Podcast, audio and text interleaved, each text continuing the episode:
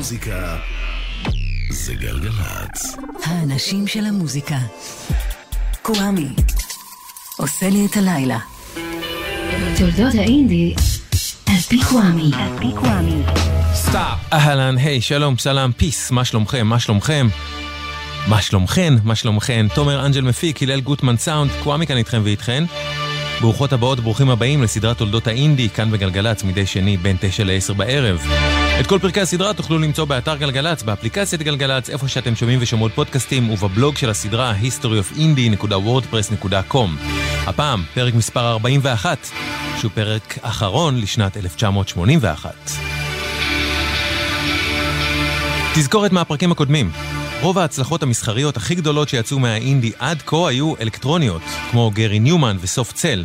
אבל במהלך 81 יצא אלבום שהיווה כיצירה שלמה את ה crossover הכי משמעותי של האינדי אל המיינסטרים עד לאותו רגע, וספציפית את ה crossover הכי גדול של האלקטרוניקה שהתחילה בשוליים ובאינדי. ואיכשהו, ה crossover הזה קרה עם המון חן.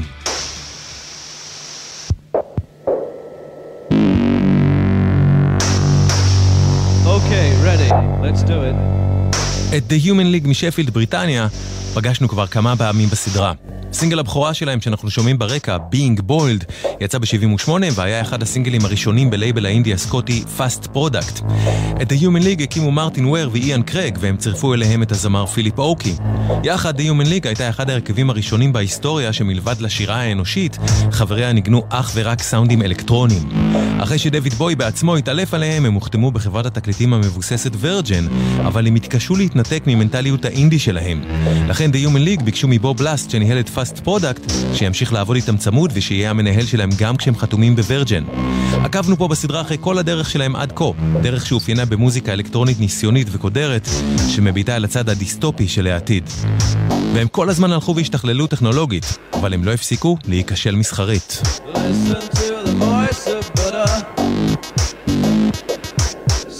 Stop your sericulture.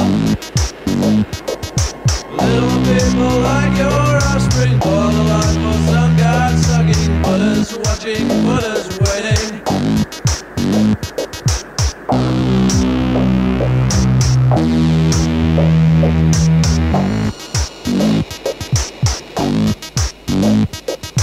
Just because the kid's an orphan is no excuse for thoughtless slaying. Children, don't forget this torture. Just because you call her mother doesn't mean that she's your better.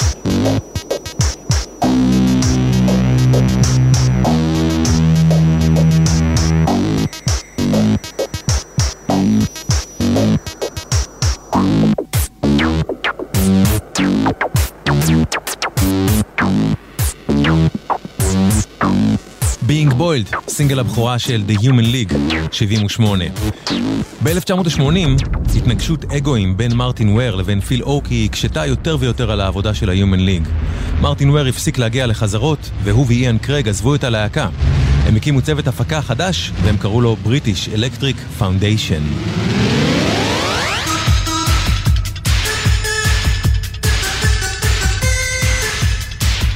כ British Electric Foundation, מרטין וויר ואיאן קרג עשו כל מיני דברים ניסיוניים למדי, ובין השאר הם אירחו בהקלטות את טינה טרנר, לראשונה בתולדותיה על הפקה אלקטרונית, שבעקבותיה מרטין וויר הפך לאחד המפיקים המוזיקליים של קאמבק הענק של טינה טרנר ב-1984. British Electric Foundation אירחו גם זמר בריטי בשם גלן גרגורי. למעשה, כשהם הקימו את The Human League, אותו גרגורי היה הסולן שהם רצו במקור. מכיוון שהוא לא יכל, הם פנו לפיל אוקי. החיבור המחודש עם גרגורי ב British Electric Foundation הוליד להקה חדשה נוספת, Heaven 17, שהייתה בהתחלה אמורה להיות רק פרויקט, לא באמת להקה. גם Heaven 17 הוחתמו בחברת Virgin וב-81 הם הוציאו שם את אלבום הבכורה שלהם, Penthouse and Pavement. האלבום כלל את סינגל הבכורה שלהם, We Don't Need This Fascist Groove Thing, שאנחנו שומעים ברקע בגרסה מוקדמת שלהם כ British Electric Foundation. בגרסת Heaven 17 מדובר בשיר מחאה שמאלני מובהק. עד כדי כך מובהק שה-BBC בבריטניה החרימו אותו לשידור בגלל שהם חששו מהמסר הברור שלו כנגד מי שהיה באותו זמן נשיא ארצות הברית, רונלד רייגן.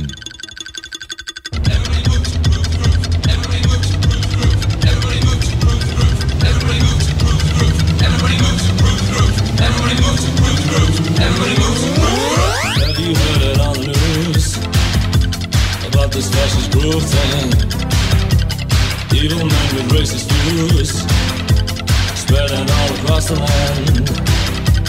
Don't just sit there on your ass and look that funky chain dance. Brothers, sisters, shoot your best. We don't need this fascist groove thing. Brothers, sisters, we don't need that fascist groove thing. Brothers,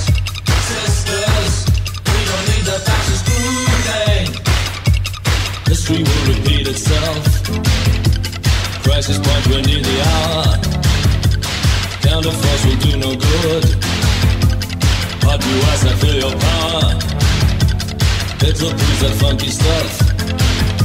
It's not for you and me, girl. No, no, no, no. Europe's an unhappy land.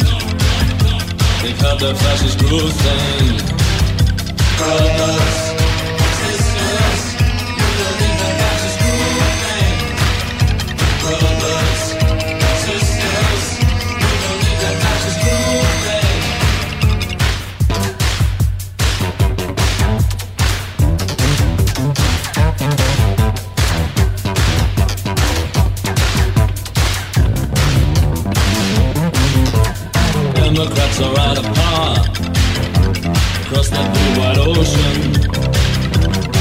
Reagan's president elect, fascist God in motion. Generals tell him what to do. Stop your good time dancing. Train their guns on me and you. Fascist thing advancing. Sisters, brothers, lend a hand increase our population. Grab that thing by the throat throw in the ocean. You're real tonight, you move my soul. Let's cruise on the dance floor. Come out your house and dance your dance. Shake that fascist groove thing. Brothers, sisters, we don't need that fascist groove thing. Brothers, sisters, we don't need a fascist groove thing. Sisters, we don't need a fascist groove thing. Brothers, sisters. We don't need this fascist groove thing, Heaven 17. שיר שגם חודש שנים אחרי כן על ידי LCD Sound System, LCD Sound System. השנה היא 81 ובאותו זמן במחנה ה-Human League, פיל אוקי הסולן ומי שנשאר איתו, אדריאן רייט, שהיה גם המעצב הוויזואלי של הלהקה, הרגישו ממש מאוימים מחבריהם לשעבר. אוקי ורייט ידעו שהם לא היו מוזיקאים עם מספיק ידע ויכולות כמו Heaven 17. ובמהלך שייתכן שנועד להיות סוג של מקטין, מרטין וויר ואיאן קרג שהפכו ל-Heaven 17, מכרו לפיל אוקי את הזכויות על השם The Human League תמורת אחוז אחד מהמכירות של האלבום הבא של ה-Human League. אבל בעצם זה שהם הורישו לאוקי את השם והמותג The Human League, הליגה האנושית, הם גם הורישו לו את כל החובות שהצטברו להם וזימברו אותו. בתוך המצב הקשה הזה עבור אוקי נכנסת לתמונה דמות חדשה, מרטין רשנט. מרטין רשנט המנוח היה אחד האנשים ששכנעו את חברת התקליטים הגדולה United Artists להחתים בשנות ה-70 את The Stranglers ולגרום לכך שהוא יהיה המפיק המוזיקלי של שלושת אלבומיהם הראשונים. רשנט, בין השאר, הפיק לסטרנגלרס את השיר הזה.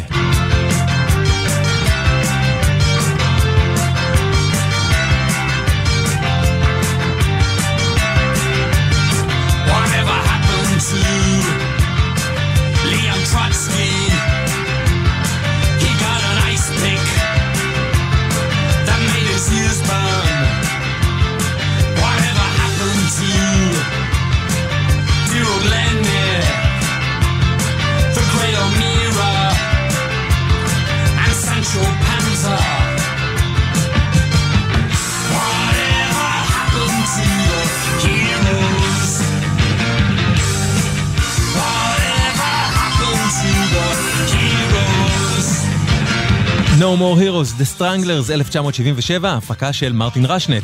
אותו רשנט הפיק גם את שלושת אלבומיהם הראשונים של ה Buzzcocks. ב-78 רשנט קיבל משרדים חדשים שהיו ממוקמים ממש מעל מועדון הבליץ בלונדון. הבליץ, להזכירכם, היה המרכז להתרחשות ה New Romantics שהקדשנו לפרק בסדרה. כמה מהחבר'ה של הבליץ הקימו באותו זמן פרויקט חדש שהם ניסו למכור לחברת EMI הענקית, אבל זו דחתה אותם. רשנט שמע עליהם, הסתקרן, והזמין אותם להקליט באולפן שלו שנקרא Genetic. החבורה הגיעה ל Genetic עם ים מקלדות אלקטרוניות. רשנט היה מורגל להרכבים רוקיים כמו ה Stranglers, שהקלידים היו אצלם רק חלק ממבנה רוק יותר מסורתי, והוא נגנב מכל מה שהוא ראה ושמע בהרכב המקלדות החדש ההוא. רשנט הקליט את הגרסה הראשונית והלא סופית של האלבום הראשון של אותו פרויקט, והעבודה עם החבורה הזאת, עם איך שהם נשמעו ויצרו, שינה את רשנט מקצה לקצה, ואת איך שהוא עשה מוזיקה משם והלאה. הפרויקט יצא בסוף בלעדיו ב-1980 ונקרא ויסאז'.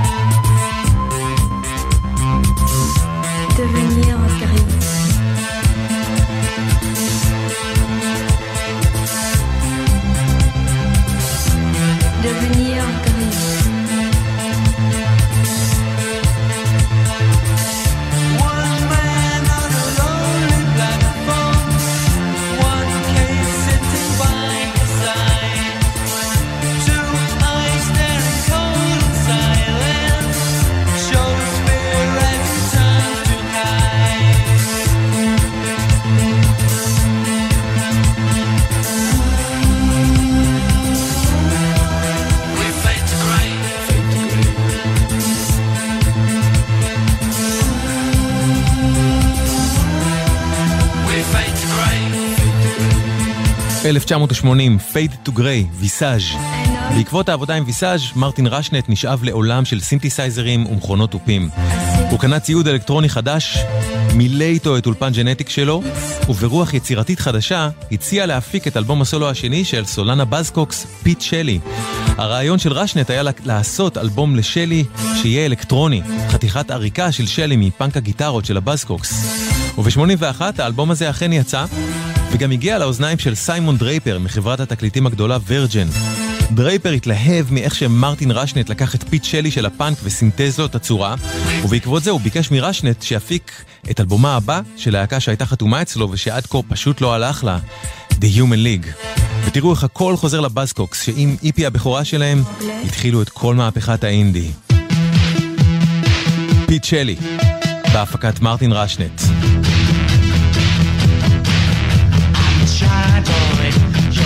boy, boy, and you know? Homo sapien too. I'm cruiser. You're the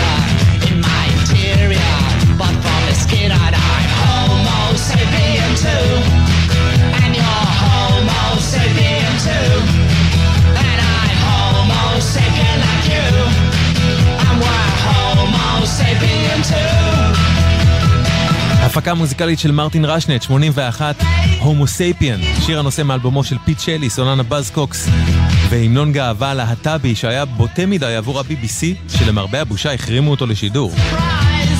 הפרידה משני החברים המקוריים שהתפצלו ל-Heaven 17 ערערה לגמרי את ה-Human League. היה נראה שאם קודם לא הלך להם מסחרית, אז עכשיו גם אומנותית הכל התרסק, ובנוסף, הם גם נכנסו לחובות.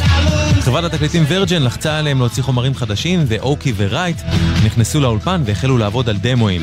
הם הוציאו סינגל בשם Boys and Girls, רק שאפילו הם הודו שנגינת הסינתסייזר בו היא בסיסית באופן כמעט מביך. כי לא היו להם יותר את היכולות של מרטין וויר ואיאן קרג שעזבו אותם. Boys and Girls נכשל, ואוקי הגיע למסקנה שחייבים להכניס ללהקה מישהו מקצועי ומיומן כדי שישדרג אותם. בשלב ראשון, הם צירפו את הגיטריסט והקלידן איאן ברדן, שניגן איתם כנגן שכיר בהופעות. ברדן התחיל גם לכתוב שירים עם אוקי, ויחד הם כתבו שלושה מהבולטים ביותר באלבומם הבא, שהראשון שבהם היה הסינגל הראשון שיצא מהעבודה עם מרטין רשנט. ובשיר הזה, הסינתסייזר פתאום נשמע מעולה, בזכות איאן ברדן שניגן עליו. על המילים של השיר ברדן סיפר שהוא כתב את חלקן רק כ guide, קטע מנחה עבור פיליפ אוקי כדי שישיר על הלחן משהו שאינו לה לה לה נה נה נה. אבל למרות שלא הייתה להן משמעות אמיתית, אוקי אהב את המילים והשאיר אותן כמעט כמו שהן היו בגייד. והנה, אחרי שהיה נדמה שנגמר הסוס של ה-Human League, השיר הזה יצא, הפך ללהיט הכי גדול שלהם עד לאותו רגע, והגיע במצעד הבריטי הרשמי למקום ה-12.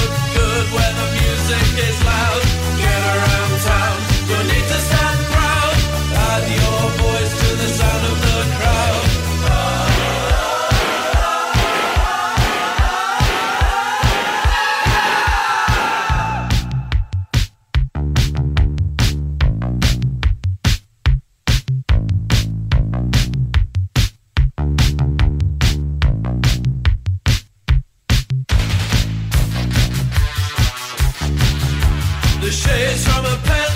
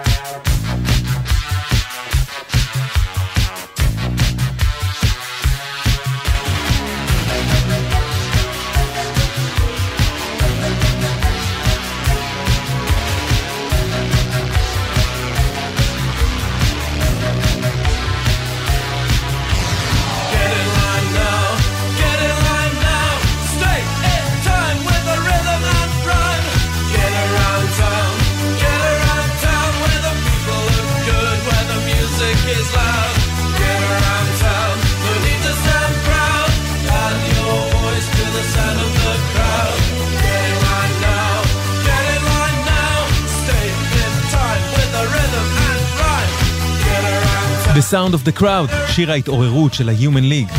הדמו של השיר הזה נעשה בתקופה בה אורקי היה כל כך מדוכא וחסר אמונה עצמית. מרטין רשנט לקח את אותו דמו והרים אותו עם כל הסאונדים האלקטרונים החדשים שהוא הכניס לתוכו. את האולפן בו הם הקליטו בשפילד, The Human League חלקו עם Heaven 17, מה שיצר אווירה מאוד לא נעימה בין שני ההרכבים. אז רשנט בחוכמתו שלף משם את ה-Human League והעביר אותם לאולפן שלו, ג'נטיק. וגם את הסינגל השני והבא שלהם מהעבודה עם רשנט כתב פיל אוקי יחד עם איאן ברדן. המילים שמובילות אותו, I Believe in Love, הן ציטוט של אוקי משיר באותו שם של אחד מאליליו, לו ריד. את המילים This is Phil Talking אוקי כתב בהשראת איגי פופ שבשירו Turn Blue שר Jesus, This is איגי. הקליפ של השיר נעשה בהשראת הסרט הבוגר, שנים אחר כך סימפלו אותו גם Utah Saints וגם ג'ורג' מייקל, ועם הסינגל הזה, The Human League, לראשונה בתולדותיהם, פשוט התפוצצו מסח... מסחרית, ובמצעד הבריטי הרשמי הם הגיעו איתו למקום השלישי. כפי שתשמעו, The Human League ומרטין רשנט לקחו בעבודה הזאת שלהם את הסאונדים האלקטרוניים שאפיינו את ה-New Wave הקודר, עיבו אותם בצורה מאוד לא גסה, וגרמו להם לחייך. הם כאילו הוציאו את מי שחשבו שהם ערפדים לשמש, ואמרו להם, הנה, לא מתים מזה. אפשר אפילו לרקוד.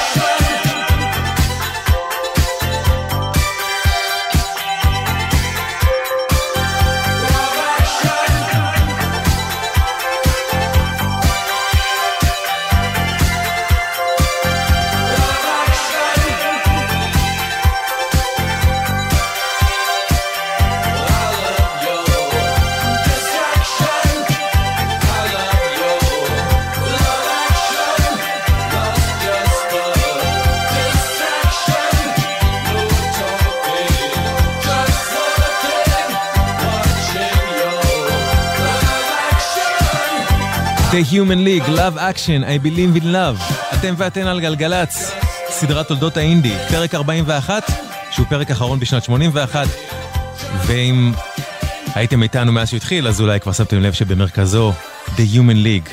עוד לפני שאיאן ברדן הצטרף ללהקה הזאת, מי שנשארו אחרי הפירוק ב-Human League היו כאמור פיל אוקי ואדריאן רייט. בגלל שסיבוב ההופעות של ה-Human League באירופה כבר נקבע מראש, פיל ואדריאן היו חייבים לגייס נגנים, אחרת הם ידעו שהם ייאלצו לבטל את ההופעות, מה שיוביל לזה שיתבעו אותם. ואם זה לא מספיק, הם גם היו חייבים לחברת Virgin 100 אלף פאונד על הכישלונות המסחריים הקודמים שלהם. תזכורת לזה שלהיות חתום בחברה גדולה, להבדיל מחברת אינדי, לא מבטיח לכם ביטחון כלכלי ומסחרי, כלל וכלל לא. חברי ה-Human League חשבו שיהיה מגניב להכניס ללהקה נוכחות ווקאלית נשית. גם כי זה יבדיל אותם מרוב אנשי ה-New Wave הרובוטים והמנוכרים סביבם, גם כי הם רצו מישהי עם קול גבוה, כי אוקי היה באותו זמן הרוס על השירה הגבוהה של מייקל ג'קסון באלבומו Off the Wall, וגם כדי שזה יהיה מנוגד לקול הנמוך של אוקי. אבל האמת שכולם מודים בה היא שאוקי תכלס פשוט התלהב מאיך שסוזן אנ סאלי וג'ון קת'רול רקדו. אוקי והחברו שלו, והחברה שלו ראו אותן במסיבה שהם יצאו אליה במועדון Crazy Daisy בשפילד. ואוקי לא הציע להן בהתחלה לשיר, אלא בכלל להצטרף לסיבוב ההופעות כדי לחזק אותו עם הריקודים ועם הווייבים שלהן שהגניבו אותו. אחרי כן, באודישן קצר התברר שסוזן וג'ון שרות נהדר, וששילוב הקולות עם פיל עובד כמו קסם.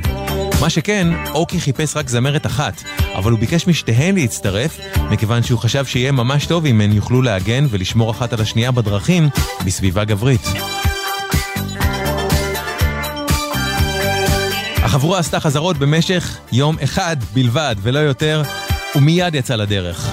כל הלהקה טוענת שבאותו סיבוב הופעות הם היו איומים, ושהקהל שנא אותם ברמה של לזרוק עליהם בקבוקים בזמן ההופעות. מה שכן, הם נהנו בטירוף מהחברה האחד של השנייה, ועד סוף הטור הם התגבשו ללהקה של חברים. הסינגל השלישי לקראת האלבום עם רשנט הגיע למקום השישי במצעד הבריטי הרשמי, והיה לראשונה אצל ה-Human League דואט גברי נשי. פיל אוקי, יחד עם סוזן אנ סאלי.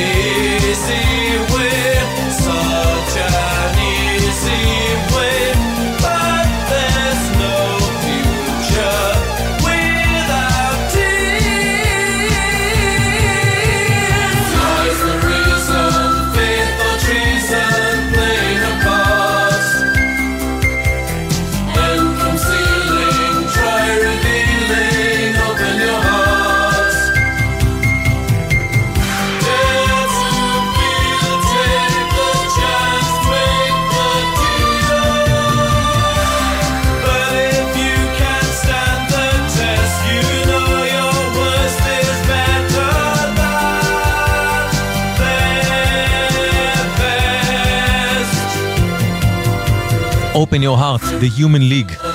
בנוסף לסוזן אנ סאלי, ג'ון קת'רול ואיאן ברדן, פיל אוקי צירף ללהקה גם את הגיטריסט ג'ו קאליס. קאליס ניגן לפני כן עם להקת הפאנק The Rezillos, להקה שמרטין רשנט עבד איתה, וזו עוד סגירת מעגל של היומי ליג עם תחילת ימי האינדי, כי ה Rezillos היו מי שהוציאו את סינגל הפאנק העצמאי הראשון בתולדות סקוטלנד, שהיה בעצם סינגל האינדי הסקוטי הראשון. בשלב זה, The Human League מתחילה להישמע כמו ילד של גרי ניומן, מהצד האלקטרוני, הרובוטי והמנוכר, אבל ילד משותף של ניומן עם להקת אבא, מהצד הפופי, החם והנשי. שינוי הכיוון המוזיקלי בין ה-Human League הניסיונית של ההתחלה ל-Human League של 81 יכל להתאפס כהתמסחרות לא נורמלית, אבל אוקי אמר שהוא תמיד רצה להיות הרבה יותר דונה סאמר מאשר קראפטוורק.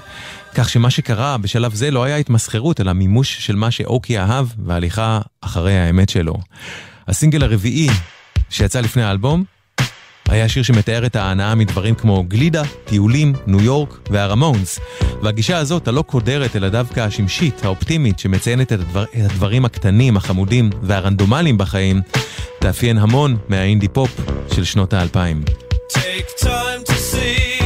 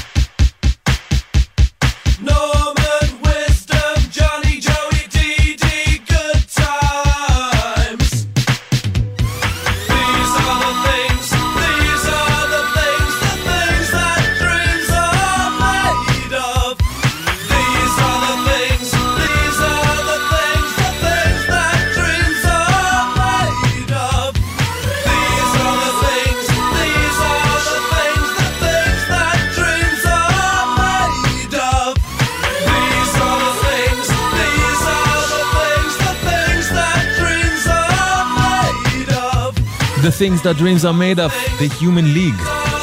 את השיר הבא כתבו פיל אוקי, ג'ו קאליס ואדריאן רייט. במקור אוקי שר אותו לבד, אבל מכל הדברים בעולם, בהשראת הסרט כוכב נולד, Star is Born עם ברברה סטרייסנד וקריס קריסטופרסון, אוקי רצה להפוך את השיר הזה לדואט, וכך היה. השיר הוקלט כשאוקי שר אותו יחד עם סוזן אנסלי. סיימון דרייפר מחברת Virgin שמע ורצה להוציא את השיר הזה כסינגל.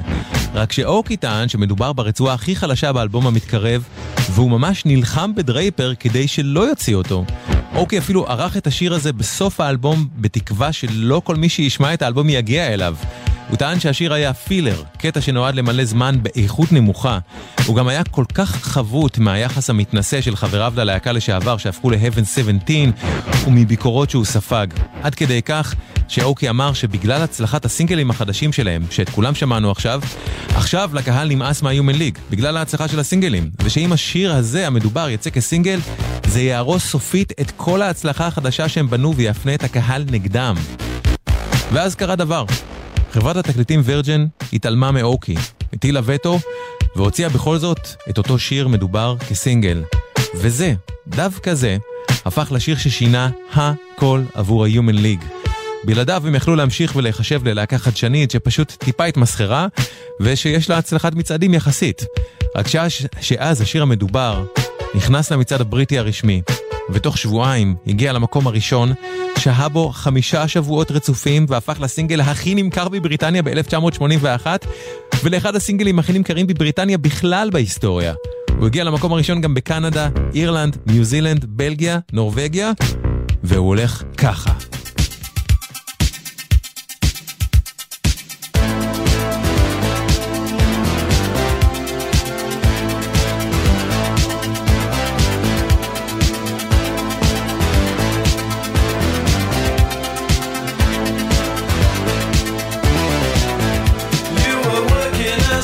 Dangereuse la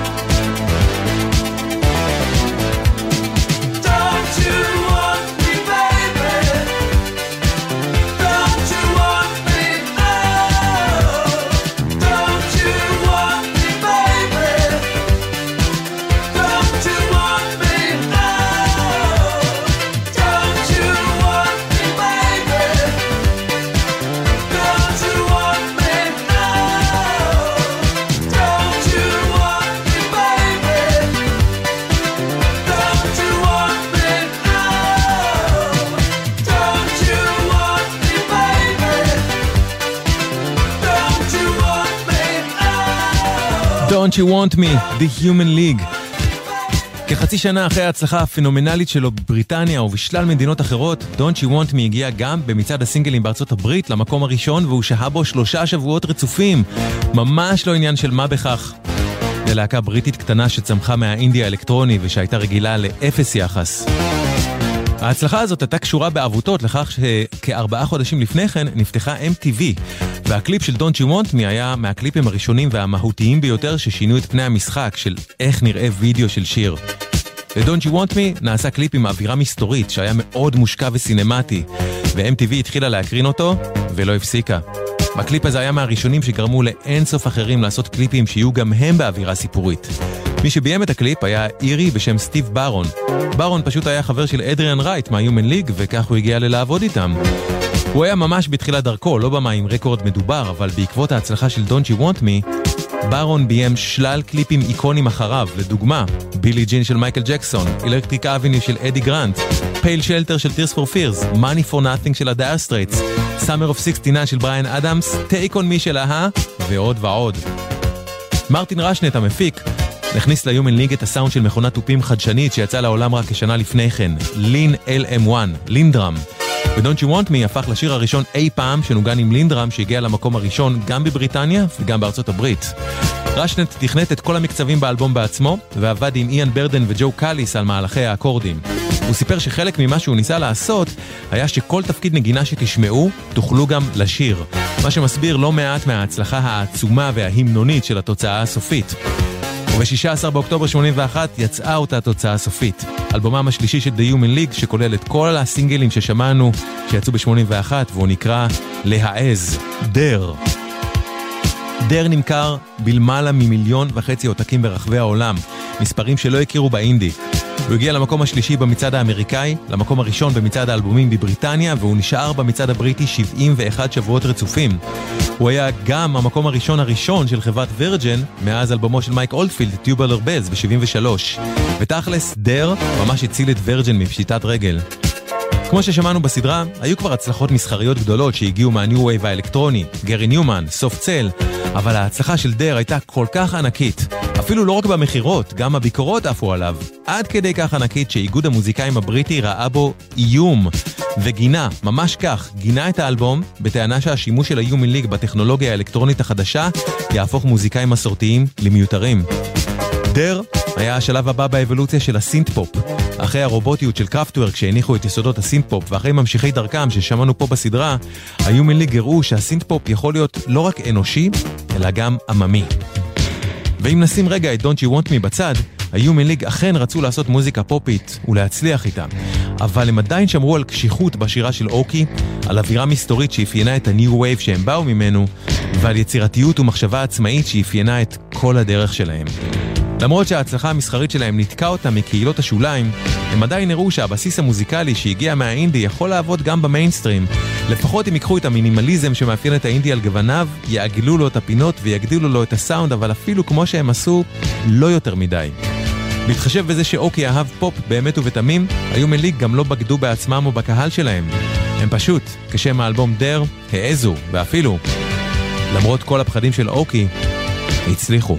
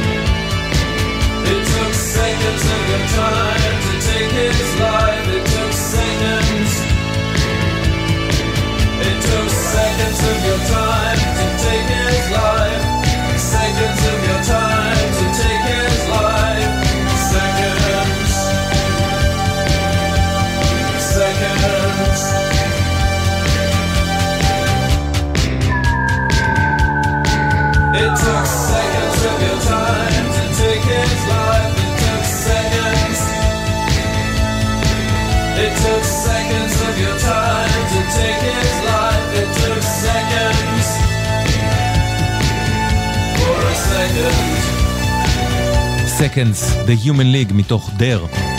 ובזמן ש-Don't You Want Me הפך לסינגל הנמכר ביותר ב-81 בבריטניה, וכחצי שנה לפני שהוא התפוצץ באמריקה, קרה עם שיר אחר דבר מקביל מוזיקלית גם בארצות הברית. קים קארנס היא זמרת אמריקאית שהתחילה להוציא אלבומים כבר ב-71.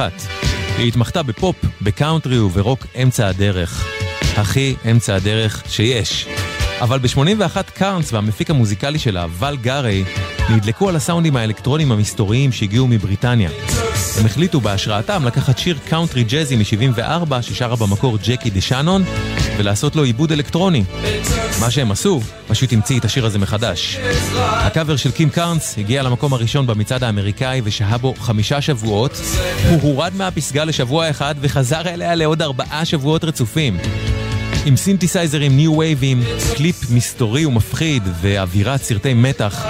השיר הזה סימן את הכיוון אליו התחיל ללכת הפופ כבר לא רק בבריטניה, אלא בכלל בעולם המערבי. רק שלהבדיל מדרך השירה שאפיינה את הבריטים שהגיעו מהאינדי, כלומר, שירה ניו וייבית קודרת סטייל פיל אוקי מה-Human League, או שירה קטנה ומוזרה, הטוויסט האמריקאי הגיע בדמות זמרת צרודה וקשוחה, שהזכירה לאמריקאים את רוק האצטדיונים שהם כל כך אהבו, ושהמפגש בינה לבין סינתסייזרי ה New Wave המסתוריים הפך את השיר הזה לסינגל הנמכר ביותר בארצות הברית ב-1981.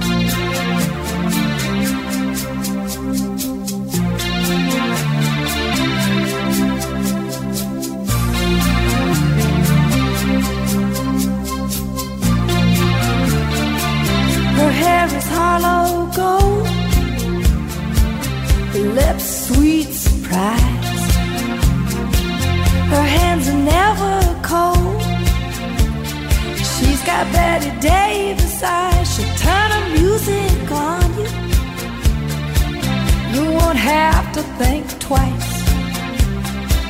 She's pure as New York snow. She got Betty Davis eyes.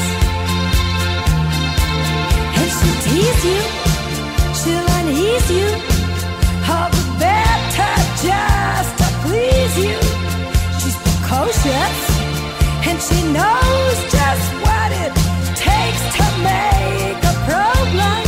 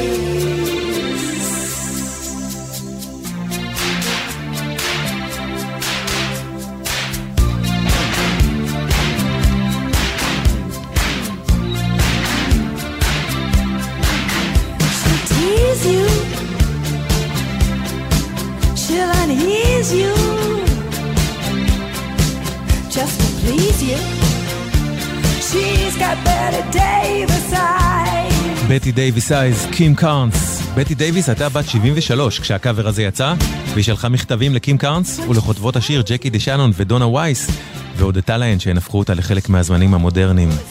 וכך, בסוף 81, עם קים קארנס מארצות הברית, ועם הסינגל Don't You Want Me והאלבום Dare של ה-Human League מבריטניה, ה crossover של ה-New Wave האלקטרוני, מהאנדרגאונד והאינדי לעבר הזרם המרכזי, הושלם. עדות ענקית לכך שהאינדי השפיע, ואגב, עדיין משפיע, על המיינסטרים. כי הפופ, שהוא תחום שעוסק לפני הכל באופנות, שעוסק במה יכניס הכי הרבה כסף, הפופ חייב להתחדש ולהתרענן, כי הדורות שצורכים אותו לא מפסיקים להתחלף. ולכן כדי לדעת מה הדבר הבא שהילדים יאהבו ומאיפה לקבל רעיונות, במיינסטרים תמיד מחפשים מה קורה מתחת לפני השטח. באנדרגראונד, באינדי. ועכשיו רק נשאלת השאלה, מהו הדבר הבא שיגיע מלמטה וישנה את הזרם המרכזי?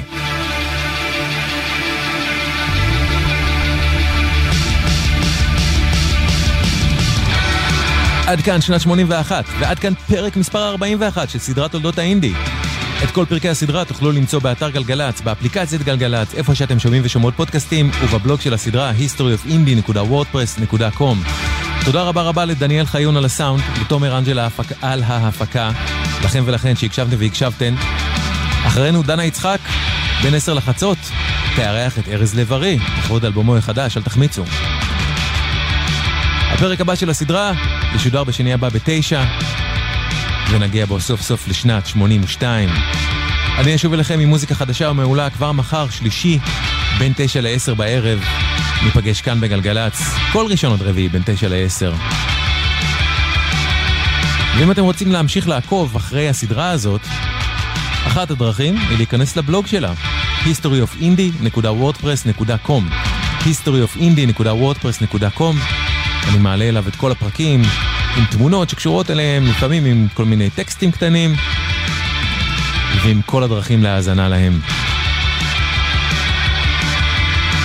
זהו זה, עד כאן, קוואמי כאן. שמרו על עצמכם ועל עצמכם, אוקיי? ורק טוב שיהיה לכם.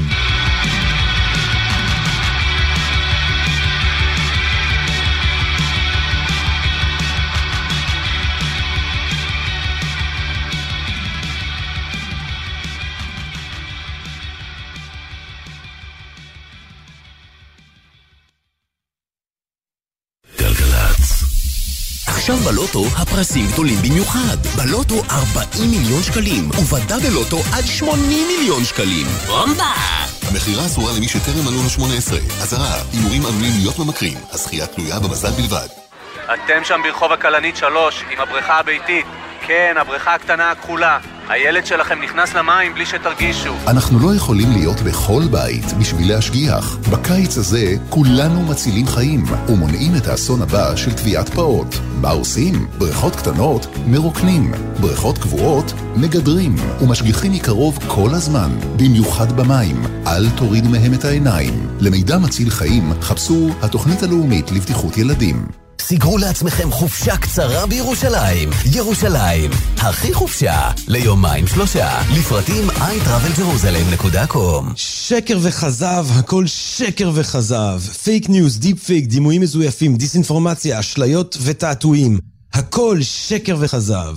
שבוע עיצוב ירושלים מציג עשרות תערוכות, מיצבים ואירועים של יותר מ-150 יוצרים מהארץ ומהעולם, ובודקים את האפשרות של אמת ומקור למרות שפע השקר והכזב. 22 עד 29 ביוני, בית הנסן, ירושלים. אתם שם ברחוב הכלנית 3, עם הבריכה הביתית. כן, הבריכה הקטנה הכחולה.